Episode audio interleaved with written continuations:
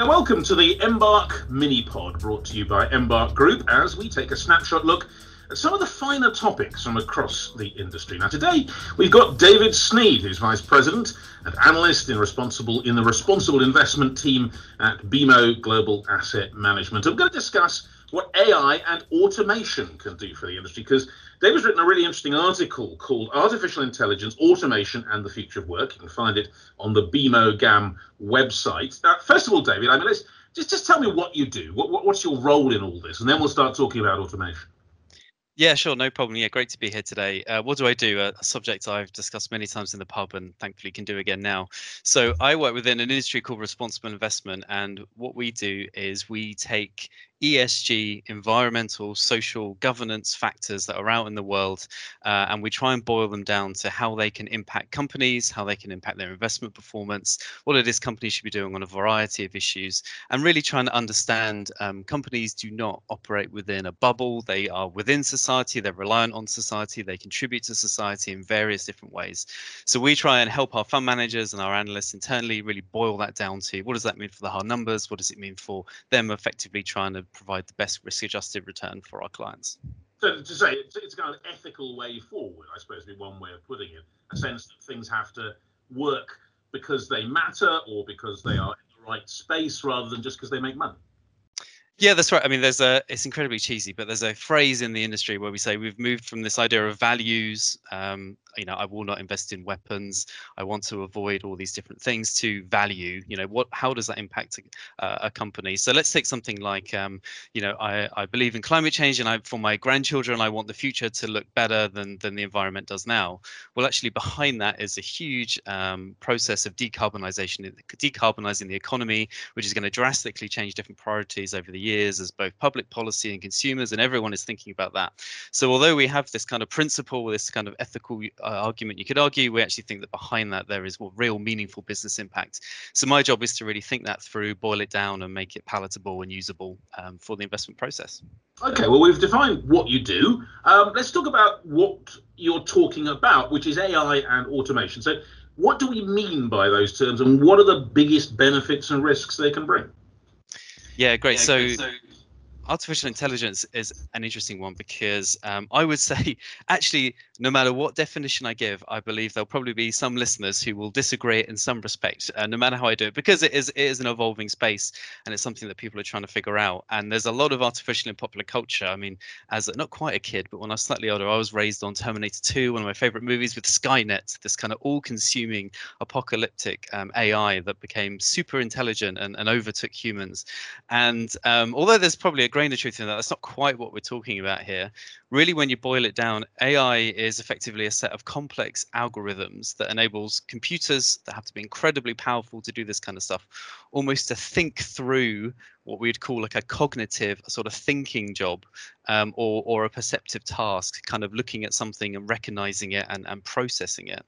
And the reason that we got really interested in this is, automation is not new. If you go back to American farming, 31% of the workforce in America about 100 years ago was all into farming, yet today it's 3%, yet yields have got so much bigger because effectively automation has come in and improved that process.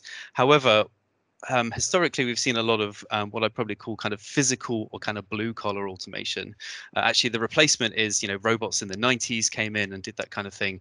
Actually, what we're starting to see as AI improves, and particularly since deep learning has very much come in, which is short for running a situation over and over and over again, millions and millions, billions of times, learning from every time, trial and error, and actually trying to learn how things improve.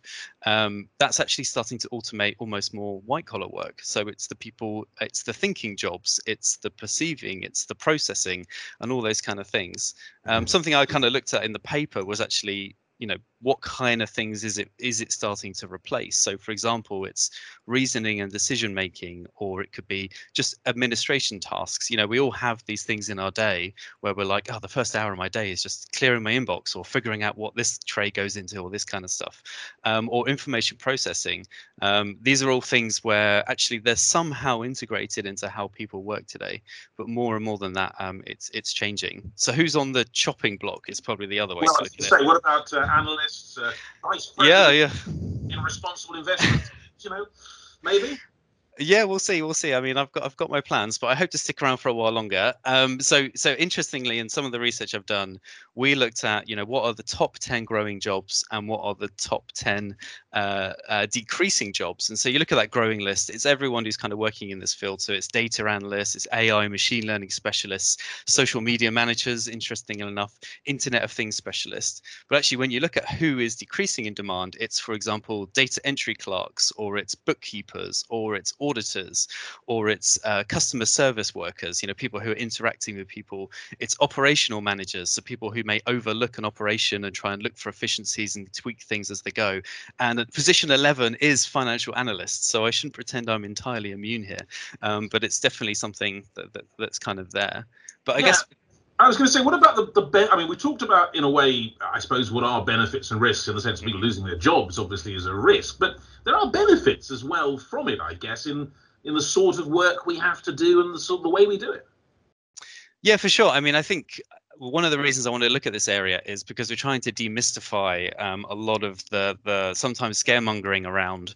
You know, there's some big numbers out there. The World Economic Forum predicts between 4 and 800 million full-time equivalent jobs will be displaced in some form globally by 2030 as a result of this automation that's going to come in. So that's obviously a huge number. And when you look at that list, you know, you're like, well, everyone knows someone who probably works in one of those jobs. So you start to think through kind of where it's going to sit. However, actually, there's some really exciting thing here when it comes to the level of efficiency that can be gained. And I'll just throw some numbers out there from like sort of previous kind of industrial revolutions we've seen and estimates. So the steam engine, for example, people predict that was about 0.3% per annum improvement in efficiency when they introduced, or when we had IT come in the 70s and 80s, that was about 0.6%. Well, people are predicting actually over the next 50 years, AI will enable us to get something between 0.8 and 1.4% per annum improvement, which sounds quite small as in an individual year, but when you start building that up, actually this could enable us to do things and work in ways that really we just can't really get our head around right now, and efficiencies that could really just revolutionize almost what humans are capable of in their output, and particularly as we move into a resource scarce, and in some countries where populations are declining, a labor scarce environment. That's probably something that should be embraced and something that's really going to help with economic development. Yeah, but I suppose then people think, okay, well, that's if my work is going away, what's going to happen to my retirement? Because, you know, one comes from the other. Pensions come from your work. If your work has changed, does your retirement change as well? Yeah, so that kind of touches on, in some respect, how work changes. And I think, you know, one of the key phrase I used there in that statistic was full-time equivalent jobs. I think most people accept that AI is not at the point where it can just come in and outright replace a human. I've been talking to a few people in the industry, and they almost sometimes say, actually, artificial intelligence is the wrong name. We should be calling it augmented intelligence. It's something where it enhances what a human can bring to the table. And there is this big movement to try and make AI human-centric. In fact, where we read in the media about it going very wrong, whether that be racial bias, whether that be mass surveillance, often it's because people have lost sight of what the technology really should really be doing in enhancing human output. So thinking through, there hasn't been too much research thinking about how retirement actually might change, but if you think about it, if work is becoming more valuable, because effectively what value does someone have working in a job? It's the human stuff that they contribute. It's not all the admin, which, you know, some people love admin. I personally am not one of those people. But if there's all these little bits and bobs that can effectively be automated away, you could argue that could increase the value, and people may actually be in a situation where they choose to work longer because the value they get and the enjoyment from work could look different. But at the same time, it's also worth noting, when I looked at that growth market for jobs, you know, with social media manager or big tech specialist and all these kind of things, software developers, you know, that has always and will always sit with a younger demographic. So the skill base is adjusting to that lower demographic all the time, which obviously does have implications on those at the other end of the scale, where reskilling can be much more difficult. Or maybe just right now, culturally, there isn't a thing around going back to university at 50, for example, when you think, well, actually, what do the next 25 years of my career, does my career have 25 years left in it, and what does it look like? Right now, we don't really have that culture around reskilling at that later age. So that is one of the areas where in our report, we just tried to say, actually, that is really what needs to change to make sure that we don't get this disruption that that is kind of feared out there. But when you talk about augmented in intelligence or ways of helping people, I suppose, but there will be jobs that simply disappear, surely. And quite a lot of people, perhaps at the lower skill end, one might suspect, might simply face a lifetime of unemployment. Is that what's going to happen? Yeah, I think there will always be a degree of the labour market where it just does not make economic sense to pursue this automation. So I think there are still corners that are immune. And I think when it comes to human interaction, you know, a classic one would be, for example, I think it's naive to think that people are going to start going to see a robot doctor, for example. However, the medical profession has very much embraced AI in terms of the research that's available and the way that it can help with diagnosis, and it can actually augment the efficiency of how that person works. Lower down that too, particularly in other countries, you know, where the labour supply remains quite cheap, then ultimately that the investment cost that comes from AI just right now doesn't make sense. Now, you could argue it could potentially get cheaper and then it would kind of encroach more on those areas. But I think ultimately there's always going to be spaces where humans have value, and there's a versatility there in every respect of either cognitive or physical, which just can't be replicated, and that's something that will continue in the labour market. Yeah, I was going to say, I mean, the caring industry, I suppose, is probably the most obvious one, and that's been under a lot of pressure, of course, during the last 12 months. But you know, robots simply couldn't do that, or probably wouldn't be appropriate for it. Well, it's interesting you said that actually, but there is actually some research, particularly it's a big issue in Japan, whereby the population is aging, and they are not particularly as open to migrant work as other jurisdictions in the world, which, as you know, migrant work is typically, you know, the care sector is a big area for that. And they have actually found that, you know, a robot will sit there and listen to stories all day long and give and you know, nod along and listen to stories and do that kind of stuff, whereas a carer might not. So that interestingly, there are different applications in different spaces. Now, would you therefore want them sort of applying care? Would you want them doing medication? All these kind of things. That's another question. But again, if you look at that environment, like such as a care home, the point is that it's in there and it's somehow part of the work that's being done. But to say that it's outright replacing everyone that's in that place and there's no humans walking around whatsoever, that's quite unrealistic, I think, as a future picture. All right, well, David, I mean, you've set out this picture, and you know, it is interesting, certainly, and alarming in some ways. But when does it happen? I mean, if you were a great fan, I know, of the Terminator films. Of course, they, I think, imagined that all this change had come about already by the year we are in now, but clearly it hasn't. So, what is the timescale?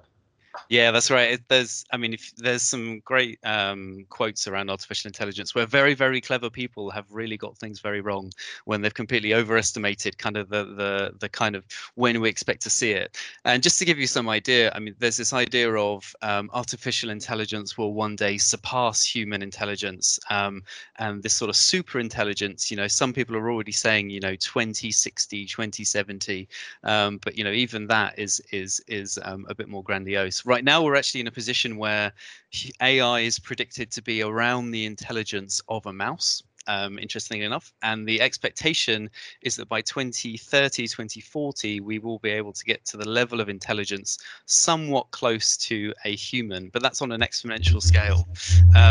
Maybe putting it in more realistic terms, the thing that we should all really be talking about is actually what has COVID-19 done to this? Because, of course, COVID-19 has exposed a real weak link when it comes to the human factor in so many different areas.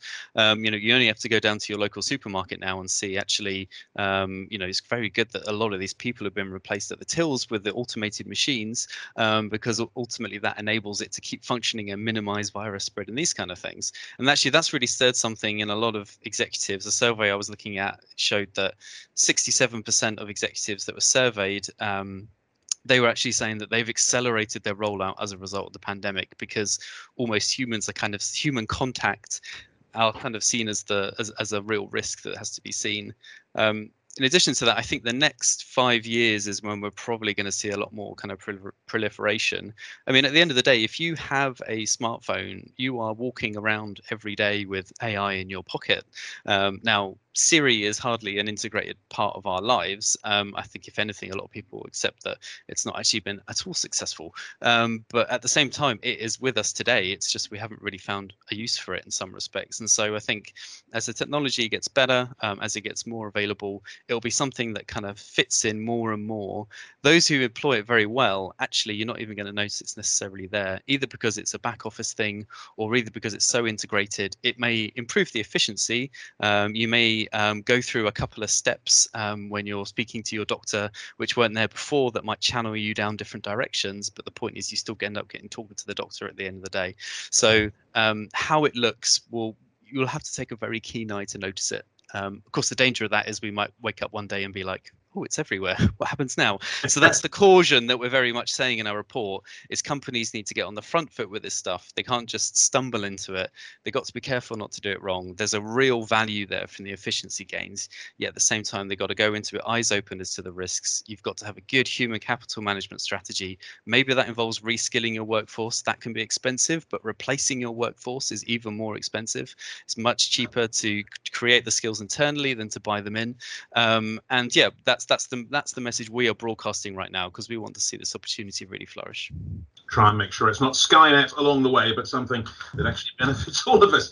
David, that's a fascinating conversation, really, really interesting. And I do recommend the article, which is called Artificial Intelligence, Automation and the Future of Work. And that's pretty much it for this mini pod from Embark Pod.